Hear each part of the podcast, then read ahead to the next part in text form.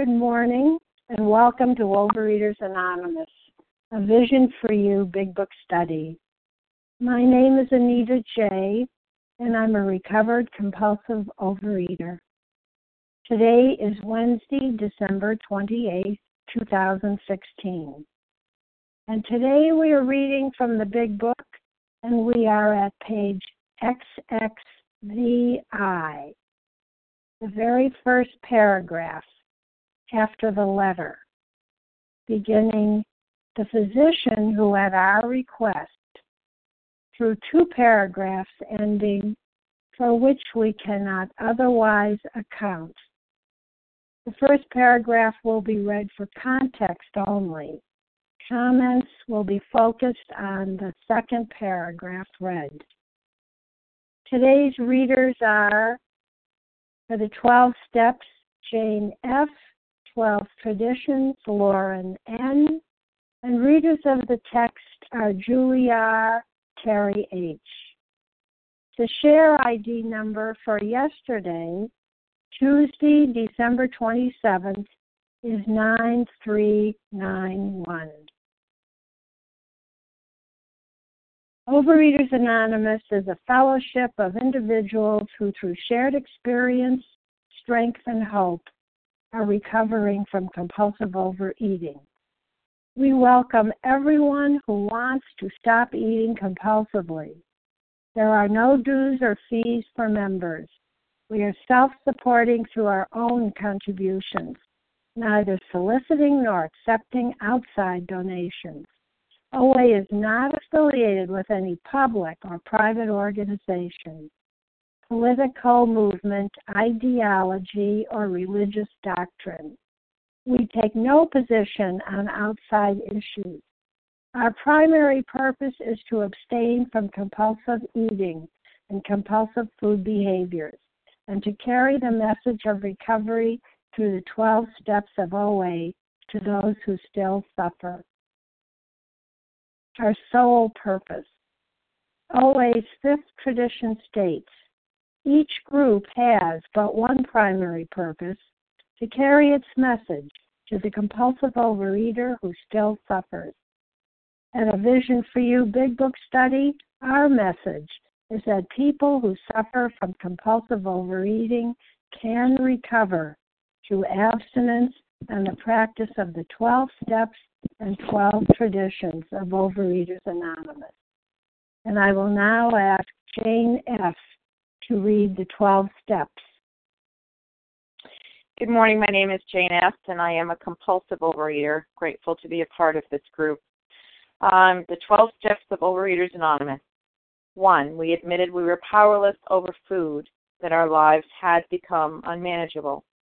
Two, came to believe that a power greater than ourselves could restore us to sanity. Three, made a decision to turn our will and our lives over to the care of God as we understood Him. Four, made a searching and fearless moral inventory of ourselves. Five, admitted to God, to ourselves, and to another human being the exact nature of our wrongs. Six, were entirely ready to have God remove all these defects of character. Seven, humbly asked Him to remove our shortcomings. 8 made a list of all persons we had harmed and became willing to make amends to them all. 9 made direct amends to such people wherever possible, except when to do so would injure them or others. 10 continued to take personal inventory and when we were wrong, promptly admitted it. 11 sought through prayer and meditation to improve our conscious contact with God as we understood Him, praying only for knowledge of His will for us and the power to carry that out. 12. Having had a spiritual awakening as the result of these steps, we try to carry this message to compulsive overeaters and to practice these principles in all our affairs. Thank you for letting me share, and I pass. Thank you so much, Jane F. I'll now ask Lauren N. to read our 12 traditions. Thank you, everyone on the line. Uh, Lauren N. from New York. Uh, 12 traditions. Our common welfare should come first. Personal recovery depends upon OA unity. For our group purpose, there is but one ultimate authority the loving a loving God as he may express himself in our group conscious. Our leaders are but trusted servants, they do not govern. Three, the only requirement for OA membership is a desire to stop eating compulsively. Four, uh, each group should be autonomous except in matters affecting other groups or OA as a whole. Five, each group has but one primary purpose to carry its message to the compulsive overeater who still suffers. Six, an OA group ought never endorse, finance, or lend o- the OA name to any related facility or outside enterprise, lest problems of money, property, and prestige divert us from our primary purpose. Seven, every OA group ought to be fully self supporting, declining outside contributions. Eight, Overeaters Anonymous should remain forever non professional, but our service centers may employ special workers. Nine, OA as such ought never be organized, but we may create service boards or committees directly responsible to those they serve. 10. Overeaters Anonymous has no opinion on outside issues, hence, the OA name ought never be drawn into public controversy. 11. Our public relations policy is based on attraction rather than promotion. We need always maintain personal anonymity at the level of press, radio, film, television, and other public media of communication. 12. Anonymity is the spiritual foundation of all these traditions, ever reminding us to place principles before personalities. And I pass. Thank you so much, Lauren N. How our meeting works. Our meeting focuses on the directions for recovery described in the Big Book of Alcoholics Anonymous. We read a paragraph or two from the literature then stop and share on what was read. Anyone can share, but we ask that you keep your sharing to the topic and literature we are discussing, and that you keep your share to approximately three minutes. Singleness of purpose reminds us to identify as compulsive overeaters only. Our abstinence requirement for moderators is one year, and for readers is six months. There is no abstinence requirement for sharing on topic. This meeting does request that your sharing be directly linked to what was read. We are sharing what the directions in the Big Book mean to us. To share, press star one to unmute. Once you are done sharing, let us know by saying pass. Then press star one to mute your phone. In order to have a quiet meeting, everyone's phone except the speaker should be muted. Today we resume our study of the Big Book, and we are at page XXVI, the first paragraph beginning uh, right after the letter. And two paragraphs will be read. First one for context only. And I will now ask Julie R. to begin reading. Good morning, Julie. Good morning, Anita. Thank you. This is Julie R., recovered from California. The physician who, at our request, gave us this letter has been kind enough to enlarge upon his views in another statement which follows. In this statement, he confirms that we who have suffered alcoholic torture must believe that the body of the alcoholic is quite as abnormal as his mind it did not satisfy us to be told that we could not control our drinking just because we were maladjusted to life, that we were in full flight from reality, or were outright mental defectives. These things were true to some extent, in fact, to a considerable extent with some of us, but we are sure that our bodies were sickened as well. In our belief, any picture of the alcoholic which leaves out his physical factor is incomplete. The doctor's theory that we have an allergy to alcohol interests us. As laymen, our opinion as to its soundness may, of course, mean little, but as the ex problem drinker, we can say that this explanation makes good sense. It explains many things for which we cannot otherwise account. Again, I'm Julie R., recovered compulsive overeater. That paragraph says so much. You know, from my earliest times going on a diet, you know, before I entered junior high, um, all was well until it wasn't. And I took a bite of something, but I didn't understand why it always led me down the road of gaining the weight. So, of course, the new diet would come along and I would do it again, do it again, do it again. And I would always, not sometimes, I would always have the same result. It didn't matter if I was on a diet for two months, six months, two years, or even when I had been in OA and been abstinent with weighed and measured back to back two and a half years plus of abstinence. Food was down neutral, but I had stopped living in 10, 11, and 12. I decided to eat a food that I hadn't had. And it was in a restaurant, and I binged and purged in that restaurant. And I had been in OA 25 years.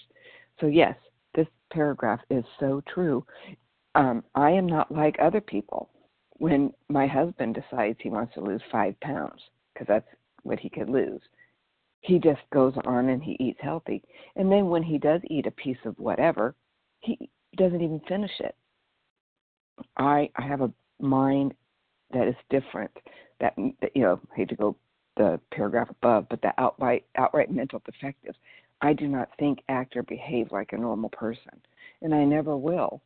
And I have got hundreds of examples of every time that I tried to eat something, and it doesn't have to have. I'm not into the, you know, I don't eat sugar and flour, but I have several alcoholic foods that I don't eat. It could be something, you know, on a low scale for someone else, but when I ingest it, it catches me on fire and I'm gone. So today I know exactly what my foods are and I don't and I don't eat them. I don't want them, which is the great thing, but I don't eat them because I am allergic to certain foods and I will always have that allergy. If you want to equate it to a bee sting or if somebody has, you know, like one of my sons is allergic to penicillin, he's always going to have a reaction. Well, I'm always going to have a reaction when I reach for one of my alcoholic foods. And when I finally got this, it was such a relief. And yeah, you know, I'm never, if God willing, I do my 10, 11, and 12, I'll never eat an alcoholic food again today. If I do what I did yesterday and do it again today. But it's okay because there is so much to life. I am living my life to the fullest. I'm happy, joyous, and free. I mean, being able to cook and bake and do all these things and not want anything and not wish I could have something because I know, you know, I'll think it was a joke with the family. They were eating something and my son who's 19 and he works out all the time he goes, "You know, gosh mom, before when you weren't in OA, if you would have had one of these, we wouldn't have had anything left on the table." And that's the, the truth. But today, I don't do that, and it's all because of living what the big book tells me to do. And with that, I'll pass. Thank you. Thanks so much, Julia. And who else would like to share? Harlan G. This, this is Bella. Can I share? Hey, hold on a minute. Melissa. Kim please. G. Wait a minute, wait a minute, wait a minute. Um, I know I heard a lot of people. let me just see. Let me just see. If I I have Harlan G and I have Bella G, and in between them there was a voice. Carolyn S. Who was it? Carol? Was it Carol Amy S? G.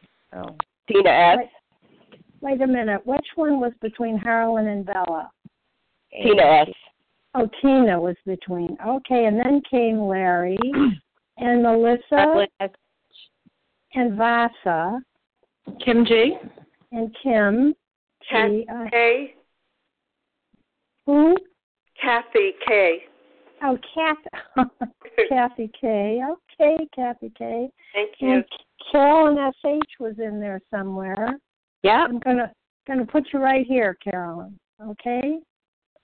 All right, let's just go with that many. Um, got a lot of good stuff and a lot of people to you give their experience. Harlan. Um, Thanks, Anita. now I can't read my own. hand. Oh, Linda, Tina, Linda and Tina and Bella, Larry, Vasa, Kim G, Kathy K, and Carolyn S.H. And um, if I left anyone out, we'll have another go. So good morning, Harlan. You're up. Good morning, Anita. Good morning, Team Wednesday. Thank you very much for your service, Harlan G. in Scottsdale, Arizona. Can I be heard? Absolutely. Excellent. Thank you. I have very, very vivid memories of being a child and coming home to my apartment in Chicago and crying because I was the fattest kid in the room and I was the fattest kid in the school. And I have very vivid memories of this being the most horrible thing, the horrible nightmare of my life was being fat like I was.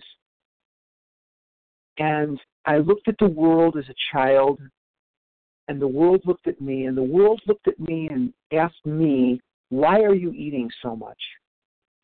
And I looked at the world and silently asked them, without verbalizing it, Why aren't you eating so much?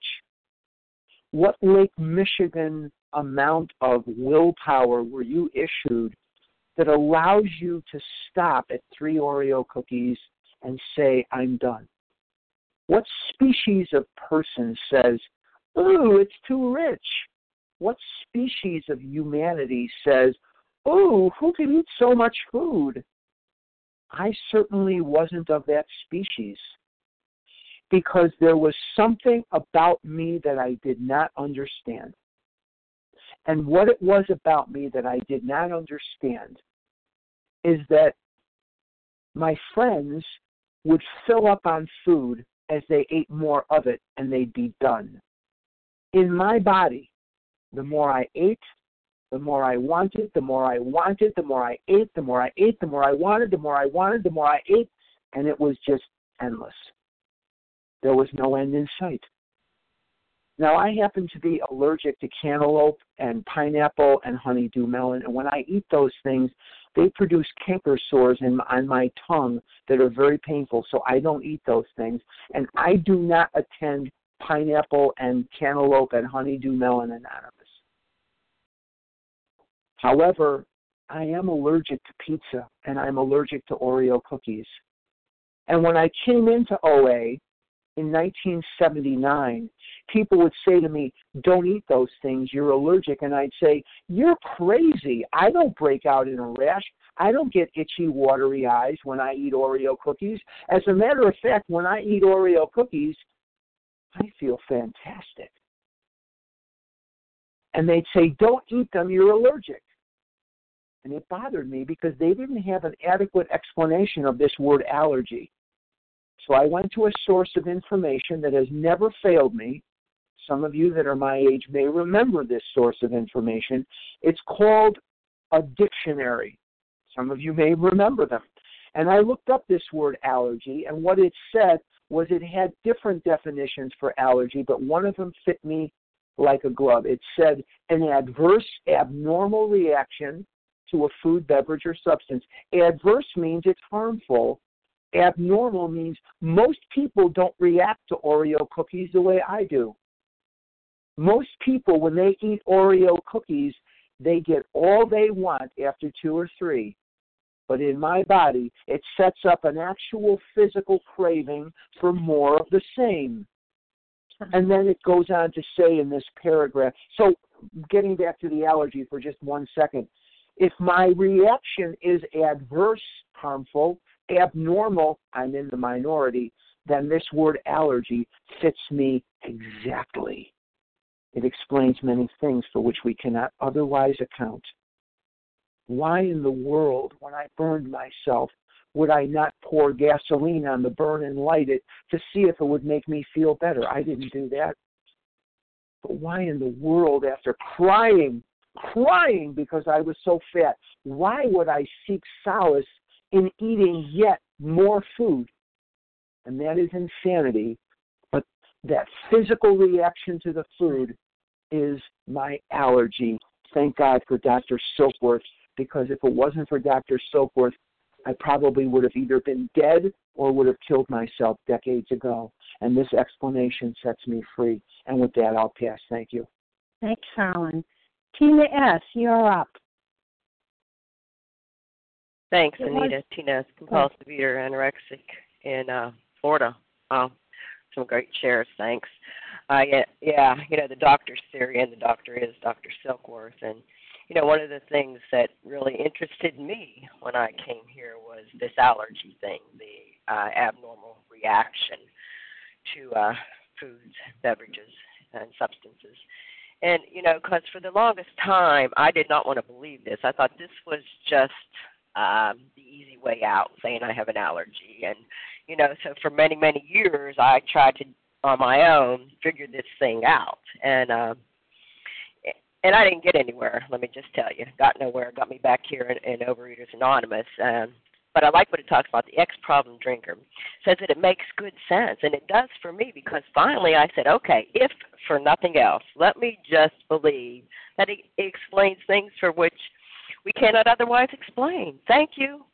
you know, if I don't have an explanation, at least this does. And so for a long time, I just that was my idea of the allergy. I can't explain it, so let's just believe it. But today, you know, I, you know, once I put the food down and I started working the steps and I had a transformation, then I came to realize and was able to look and see that once I put certain substances in my body, there was the allergy. There was the abnormal reaction. And I loved what was shared. You know, I couldn't understand why people said that is just too rich. Today, when people say that is too rich, even though I don't eat the stuff, I go, how could it be what's too rich? There is no too rich for me. There is no too sweet for me. There is no too much for me. So, um, you know, the good news is, and it was just shared, once I don't put this stuff in my body, I don't have those abnormal reactions. I don't eat everything in sight so other people can enjoy. You know, I eat what's on my food plan, and I enjoyed people today. And and what a difference! What a difference! And and I love that it, you know this explanation just makes good sense for me because otherwise, you know, I can't explain it. So with that, I'll pass. Thanks. Thanks so much, Tina S. And Bella G, followed by Larry. Good morning, Bella. Good morning. Good morning, everybody. My name is Bella G, and I'm a thankful recovered compulsive overeater. Thank you, Anita, for doing this service, and thank you very much, everybody on the line.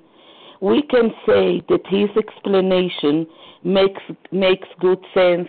Yes, definitely for me too.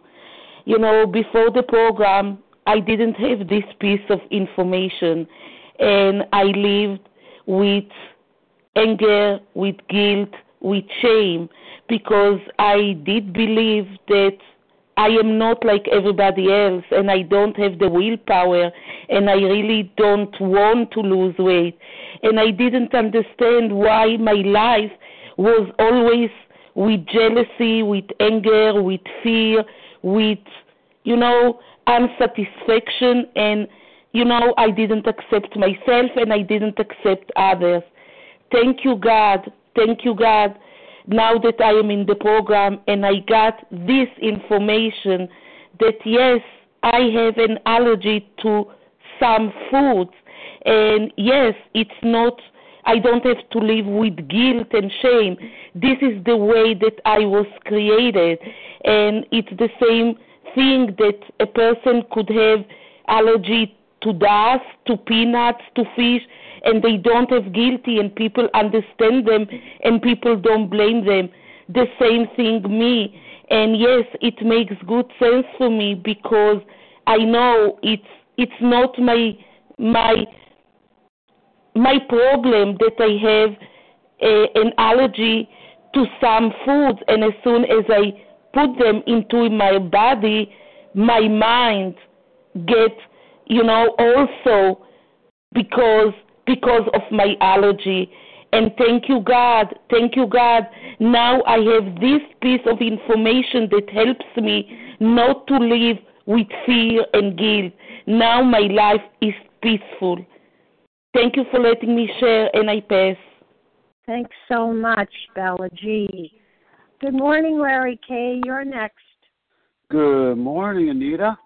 Larry K., uh, recovered compulsive reader from Chicago you know this this it's imperative for me to understand that it's uh, that it's simply my body that reacts to this you know otherwise normal substance in an abnormal way so the phenomenon of craving is is is not triggered in the normal eater when she consumes these substances. But with me, you know, I pick up a, a cupcake and and I don't become satiated. In other words, I, I don't become satisfied or full after consuming it. Um, the normal person, they eventually become disinterested in the food, not me. So for me, no amount of guilt or shame could ultimately dissuade me from eventually picking up more of my substance. You know, I could guilt myself into an occasional diet. I did that, you know, hundreds and hundreds of times. Perhaps you did as well. But this double whammy, this allergy of the body and the mental twist, this obsession compelled me to do that which I didn't want to do.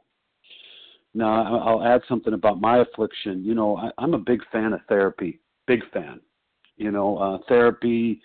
Um, there's many specialty areas. Uh, you can go for marriage and family therapy, and you can go for addiction counseling and all that stuff. Thing is, it, you know, this and it's very effective. Therapy is very effective treatment for a normal person. But if you have if you're an addict of my variety and you have an alcoholic mind where you're compelled to do it, it's not it's going to be utterly ineffective for a person like me. You know, only a spiritual awakening. That's the irony of it. Was uh, would work for me. So you know, uncovering the reasons why I binge eat, ineffective for me. Trying to implement strategies for coping to uh, emotional distress, very interesting, but but ineffective for for a guy like me. Um, exploring ways to manage my emotions better, helpful, no doubt, but ineffective. I'd always go back to the food because of this double whammy. You could even try to boost my ability to tolerate um, distress, you know, and choose healthy coping mechanisms. And and that's an you know an exercise in futility for a guy like me with this spiritual malady that drives me back to the food again and again. You could even find some medications to help me make better choices to kind of quiet my obsessive mind. I tried that. Um, it was okay. Didn't work. Didn't work for a guy like me. So how interesting it was that God, this God idea, this God thing, this this higher power thing was the only remedy that would solve my problem. I find that fascinating, for particularly someone in my field. So it informs everything that I do today with an addict of my variety. With that, I'll pass. Thanks. Thanks so much, Larry K. And please, everybody, make sure you're muted. I'm hearing a little echo back there in the hinterlands. Okay, now it will be Vas, Vasa and then Melissa C. Good morning, Vasa. Good morning, Anita, good morning, everyone. And I am a grateful recovered compulsive overeater calling from Foxborough. Oh, no, we are in Florida now, Florida. But, anyways, uh, wow, my addiction didn't kick in till I was like around 15 years old, coming to this country and being exposed to the sugars and all kinds of different kind of foods. I believe I had the allergy, you know, I was born with it. And I also went back when I was born in the old country. I remember when I was like maybe eight or nine years old, stealing some money from my father's um, piggy bank and going to the candy store and I remember buying candy and it made me so sick. It was like pure candy. It was not mixed up with you know nothing. It was just pure. It made me so so sick to my stomach. And I went back and I took more money and I bought some more. I didn't know what's wrong with me. I didn't understand was the allergy uh, of my body. So I had no understanding. And then, I mean, it could have, I, you know, if I kept on going and stealing money or whatever, going to the kids, I, you know, I would have been very, very sick. But I would have never known anything about the allergy. So coming and reading this here, doc, uh, Dr. Silkwood's uh, letter, you know, it was just amazing what I heard. So I struggled with the food addiction from from 15 years old till I was 41 years old till I came to this to Overeaters Anonymous, and I was given and you know read the doctor's opinion. I was just so shocked, but I also was so relieved to know at least what was wrong with me. And you know, I didn't need anybody to diagnose me. You know, I diagnosed myself. You know, I could not put those things down. You know, if I had one or two. And I, you know, I didn't have a lot of money. I was not going from grocery store or from fast food stores, going, know, buying food. I would go to the grocery store and I'd buy twenty. I'd buy, you know, sugar and I'd make the stuff at home because it was cheaper for me. So I am just so grateful that I have learned what the allergy is, and I and to and the solution. I know my sponsor, sponsor said you need to find a power greater than yourself, Vasa, to help me to help you with this addiction, and follow the directions the way it's laid out in the big book, the way it's laid out. I said, "Oh my God, how am I going to do this? You know, I'm going to die without this stuff. You know." And again, it was only one day at a time, one meal at a time. And going through that withdrawals was a torture. I was feeling the crawlies that the alcoholics feel like they're going to crawl out of their bodies, you know. And I never understood, I'll wrap it up. I never understood the disease. I never understood the allergy, the obsession. I had no clue. So I'm so grateful that I was led into the into Overeaters Anonymous, and the book was given to me of Alcoholics Anonymous. Thank you for letting me share, and I pass. Thanks so much, Vasa. Oh, Melissa C., you're up next. Good morning. Hi, good morning. It's Melissa C., recovered compulsive overeater in New York. Um, you know, this theory that we have an allergy is interesting. You know, it says here it interests us as laymen you know, meaning that I'm not necessarily qualified medically.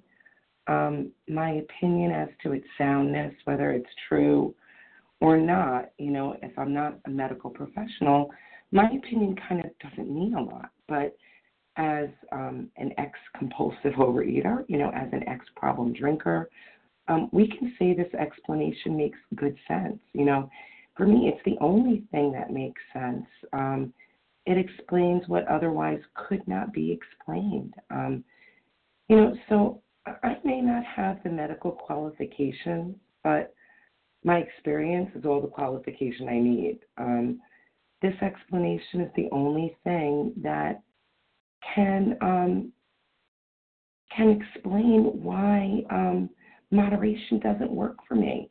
You know that that message that I heard all my life: have a little, have some just on the weekends um, doesn't work for someone like me. You know, what a relief to know, you know, um, it wasn't that I was just weak, it's that I suffered from an allergy.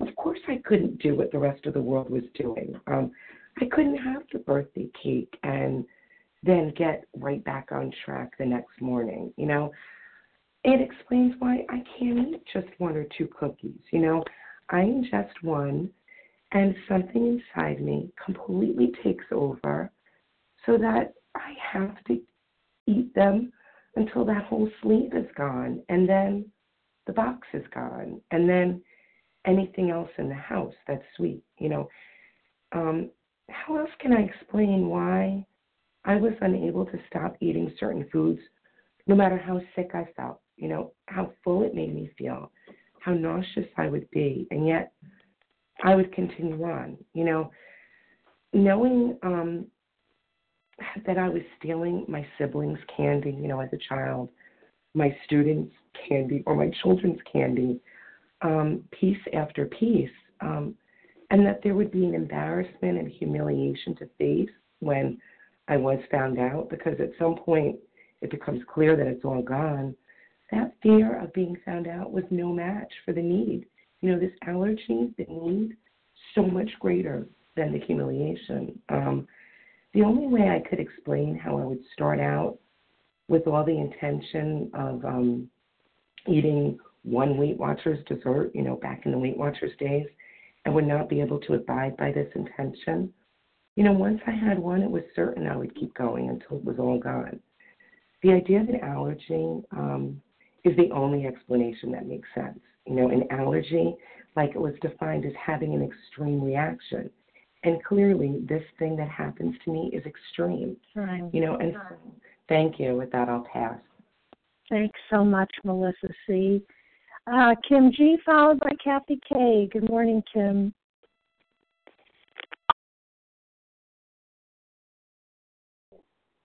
You there, Kim? Oh, I'm I'm sorry. I thought I thought you forgot about me. Let me shut my. Door. Oh no, no, you're there. I know. Okay. In closet. I was no, I was putting my coat on because I was I thought I was after Vasa, so I figured I just wasn't going to share. Um, okay, let me get back into my mood. Okay, good morning, everyone. My name is Kim G, and I'm a recovered compulsive overeater from South Jersey. Um, but as ex-problem drinkers, we can say that his explanation makes good sense. It explains many things which we cannot otherwise account. And uh, you know, I love the shares today because I thought these thoughts were only in my own head. You know, I thought I was the only one as a child at a birthday party would have my piece of cake and watch my friend with half a piece of cake and wonder how she stopped and I couldn't. Mm. You know, I remember, you know, dieting down to a certain size for a wedding and feeling great and making that exception at the rehearsal dinner and then spending the entire wedding in the bathroom binging on all the food that I that I had deprived myself of to fit in that dress. You know, it made sense to me when I broke up with a guy why I would want to eat, to eat. But why wasn't the relationship was going well? Why did I still want to eat? Why was it that I would binge all night saying never, ever, ever, ever again and wake up in the morning and be rummaging through the wrappers thinking maybe I missed one, maybe I missed one, maybe I can have another one. Why was it in college when we had fast food row when I would say I'm going to this this fast food place, ordering for me and my imaginary boyfriend, and saying this is the only one I'm going to do, and then four, five fast food fast food um, places down, I'm still ordering for that imaginary boyfriend. You know, hearing people say, Kim, if you really wanted to stop, you could and wanting to scream, you don't understand. I want to stop, and I'm not lying to you. I swear to God, it's going to be different tomorrow. I swear to God, 2017 is the year that I am going to change. And even coming into Overeaters Anonymous, being told that three phone calls a day and three meetings a week was the formula, and at certain times it would work, and at certain times it wouldn't, and I'd be embarrassed to go back to a meeting to say I relapsed again being told the solution was hungry, angry, lonely, tired, and thinking that makes sense, except for the fact I eat when I'm not hungry, I eat when I'm happy, I eat in social situations, and I eat after a good night's rest. Being told to avoid my triggers and not understanding the fact the only trigger I really have is being awake. If I'm awake, there's a damn good chance I'm going to binge. You know, I remember in my mid 20s, saying I cannot diet anymore because every time I dieted, I would gain weight because I, by abstaining from these foods and losing the 20 pounds and saying now I can reward myself, I would gain back 30. I didn't understand that thinking until someone explained to me that my relationship with food, because of the allergy to the body and the mental obsession, is different than the normal eater. And I am so grateful. I'm just going to finish with this because something Harlan said really hit me. The, the fruits that he doesn't eat because he gets a reaction. I abstain from certain things. I abstain from caffeine because I get headaches. It's not a part of my abstinence, though, because the caffeine does not create a phenomenon of craving, and I do not have a mental obsession. We have to get clear that our abstinence are abstaining from those things that I have an allergy to the body and the mental obsessions. If we have allergies to other foods and abstain from them, that has nothing to do with our abstinence according to the doctor's opinion. And with that, I pass. Thanks so much, Kim G. Kathy K, followed by Carolyn S.H. Thank you, Anita. This is Kathy K, recovered from Boston, and I've really appreciated all the shares this morning. I think um, it's clear that this allergy, this abnormal reaction to certain foods is a key to our disease and therefore a key to our solution. Um, when I first got into OA, uh, the, the allergy word was not used, but I was told to stay away from sugar and flour. And I thought it was just about eating so that I could lose weight. Um, and I could do it for a while um, but again, at some point, something would happen, and I would pick it up again and be off and running. So, this paragraph, as important as it is, doesn't yet include, which is coming up on the next page, um, the spiritual malady, which makes it very, very difficult to stay away from our allergic foods. Um, when we have twisted thinking, which is the other important part of our disease, uh, even though we may know up and down that the, the foods that we're allergic to, I found in my experience that until I had a higher power who I could turn to uh, in those very vulnerable moments, um, I could not stay away from my allergic foods for a length of time. Uh, it just was not possible. So um, I just wanted to to finish that part of the story, and we will be reading about it coming up. But so important to understand the allergy and to figure out what our what our trigger foods are and then to partner with a higher power to give us the power and the willingness not to pick them up again. And with that, I pass. Thanks so much, Thanks Kathy so much. K. Uh, Carolyn S.H. I think yes, somebody, good morning, Anita. Good morning. Good morning. Yeah. Uh, this is Carolyn S.H from Massachusetts. I'm setting my timer. Uh, grateful, uh, recovered compulsive eater. And uh, let's see, the doctor's theory that we have an allergy to alcohol interests us. And then the last line, it explains many things for which we cannot otherwise account.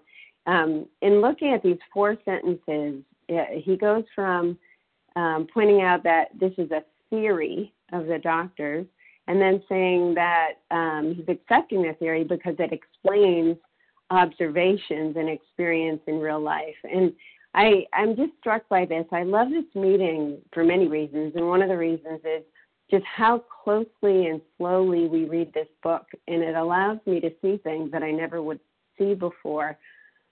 And it, what I'm seeing this morning is it's all it, this whole idea of the entire program of action here is, is based on experience and results and practical application. Um, that this isn't a book about theory. This is a book about um, what do we observe. We observe uh, that we can't stop ingesting our alcoholic foods. Um, so from that observation, um, uh, and so forth, um, created a theory, and that theory, when applied, um, it, it, completely works. Um, and uh, I know I'm skipping a little bit, but um, uh, there's so many places in the book where um, uh, this whole idea of practical application. Like, um, in step 12, it starts with a practical experience shows blah blah blah, um, and in um, we agnostics, um, the, the whole treatment and explanation about electricity and the pro- prosaic steel girder, um, just being pointed out that from observation we can draw conclusions, and then from those conclusions we can um, uh, commit to a program of action that works, and that this whole uh, program is about results. Um, and observing result, observing the problem, and then observing results. And I, I, hope that makes sense. I feel like it was a big aha for me this morning. But um, with that, I pass. Thanks so much, Carolyn S.H. We have time for four or five more. Who would like to share? Nessa R. Nessa. Monica. Danielle O. Leah M. Hey, wait, a minute, wait a minute. Wait a minute. Monica. Melissa R. Ma, uh, Monica T. No, Nessa R. Nessa oh. R. Terry H. Nessa R. Wait a minute. Monica T. Everyone's so happy today. Leah M. And I know I heard Gladys, but there was somebody before Gladys. One more. Who was it? Danielle O. Okay, Danielle. Oh, all right. Let's let's go with these, and hopefully we'll get you all in. All right, Nessa. Good morning. Thank you. Good morning. This is Nessa R. Recovered in Toronto, Canada. Um, I also want to talk about the allergy of the body because I um, I misunderstood it for such a long time. You know, I used to think that I was allergic because when I ate certain foods, I would break out in fat. But the fact of the matter is that most people um, would would find um, cheesecake and potato chips and that kind of stuff fattening. So that couldn't have been it. And then I finally understood um, what the allergy was, and it's that there's certain um, actions and reactions that happen in me in a different sequence and a different magnitude than in other people. And that's what makes it abnormal. You know, like I, I have a son who loves ice cream and he eats it almost every day. And he he'll decide, you know, oh, I want the I want some ice cream, and he'll have a craving. You know, he'll he'll pour himself a bowl, and a, a big bowl because he's a teenager, and he'll eat it, and he'll be satisfied, and that's it, the end of it. But with me, it's different. You know, I may not even be thinking about ice cream, but I would see a meeting, and the the tub is out on the counter, so I'll have a little bite and then um, my craving starts. And then I will eat the whole entire tub because I cannot stop. So there's a difference, a difference in, in sequence there. See, with my son, it's craving, eating, satisfaction, finished. But with me, it's different. It's eating, craving, no satisfaction, and no ending. And that is what is abnormal. You know, for my son, it starts with a craving and it ends. With me, it starts with a bite and it never, ever ends. The craving happens after I put the food in my mouth and I'm never satisfied just like he is. And there's no end until I finish the whole thing. And that's what is abnormal and that's what is adverse. And it took me so long to understand this. Uh, and it was only through the aid of a sponsor that took me through the uh, the doctor's opinion and explained to me, um, you know, the well-known stages of a spree, which is what we're going to read in the uh, in the ensuing pages. And then it became crystal clear, and I started working in my own home here, you know, just comparing my behavior to that of my sons, and then it was like, wow, that's the aha moment. That is why I cannot eat ice cream and he can. That is why I cannot eat all these things that I cannot eat because it awakens that phenomenon of craving that it makes it impossible for me to stop. And with that, I pass. Thank you. Thanks so much, Nessa. Uh, Monica, followed by Leah. Good morning, Monica T. Good morning. This is Mon. Good morning, everyone. This is Monica T, recovered compulsive overeater in Florida. The doctor's theory that we have an allergy to alcohol interests us. And as we've, you know, many people have been saying, this allergy, and I love that definition too. I have an abnormal reaction to my alcoholic foods. These are only certain foods that I have this physical reaction to, and that Dr. Silkworth here is talking about this physical aspect, or he's bringing out this physical aspect of our disease, that I have an abnormal reaction to certain foods, and I've had to, um, de- you know, determine what are I'm allergic to you know and we all have things we agree on and we all have things that are individual to us but if I put that food in my mouth, I have an abnormal reaction. And like it's been said, for me, I want more. And the more I have, the more I want.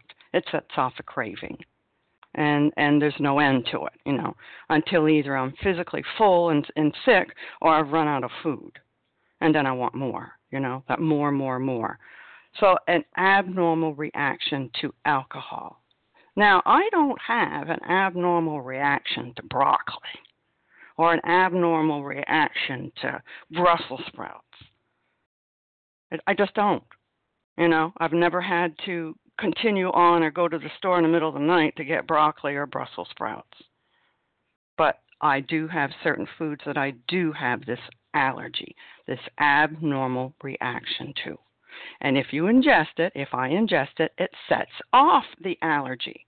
But if I don't put it in my body, I don't have the physical craving for more going on.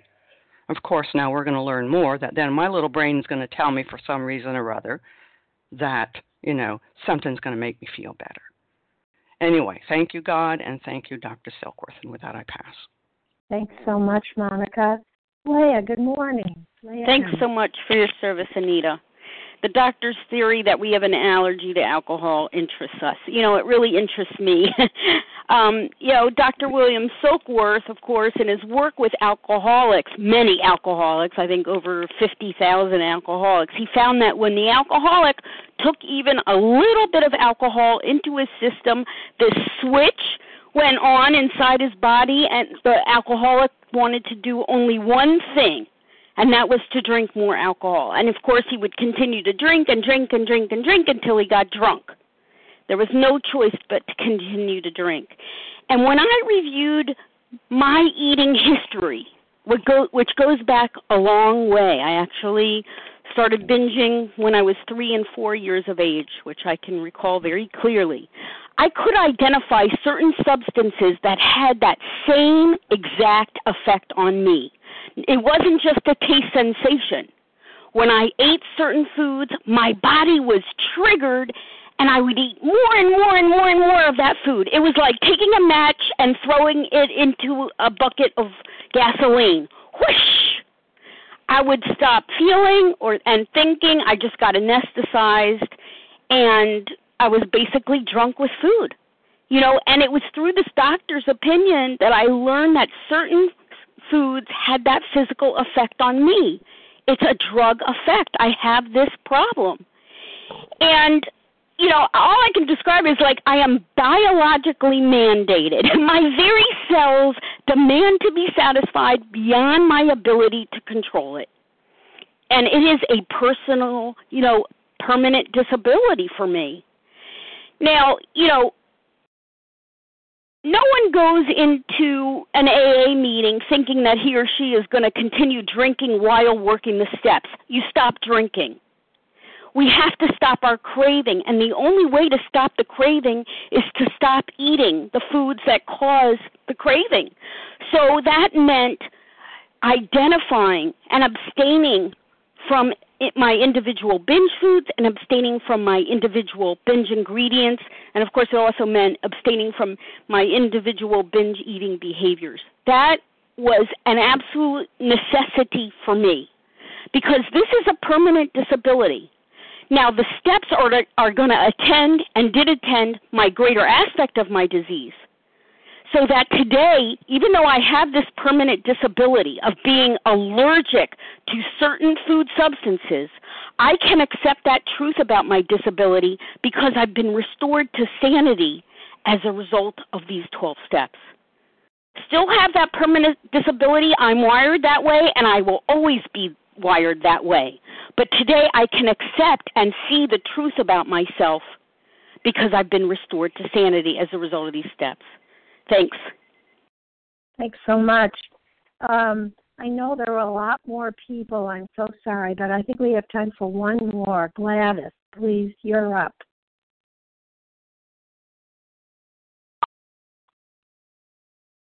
You there, Gladys? Hello. Sorry, um, my name is Gladys L, compulsive overeater.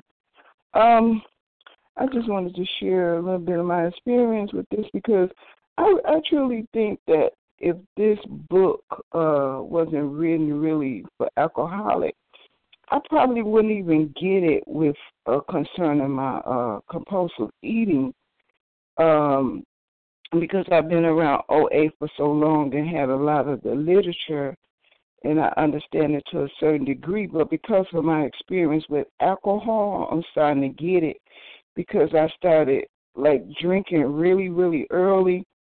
And I knew that, you know, and I would drink the hard stuff and I would just be so drunk and knocked out. And I kind of figured out early that this don't work for me.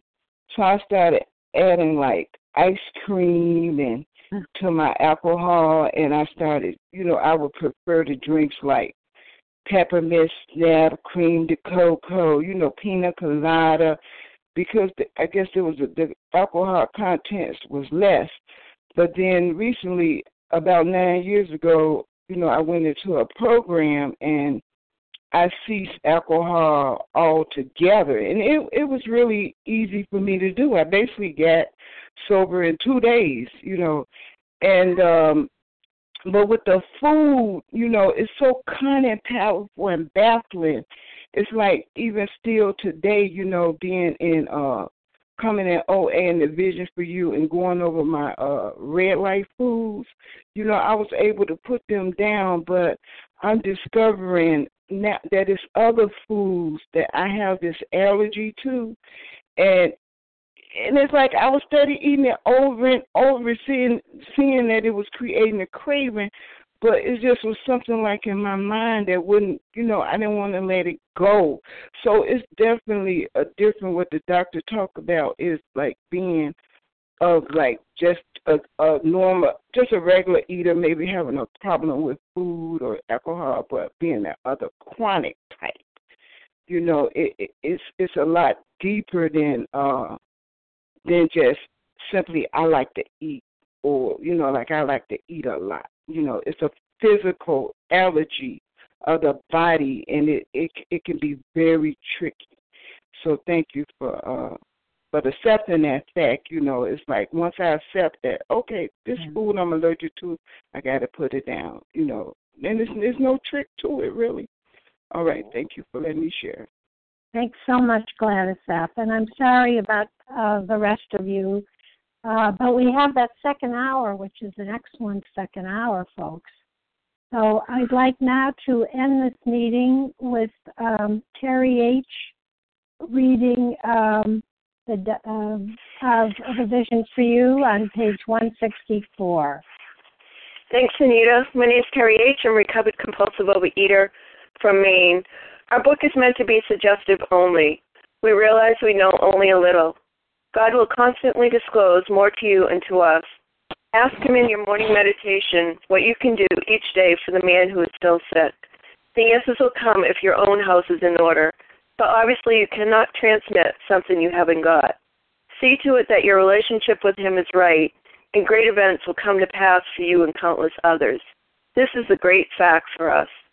Abandon yourself to God as you understand God. Admit your faults to Him and to your fellows. Clear away the wreckage of your past. Give freely of what you find and join us.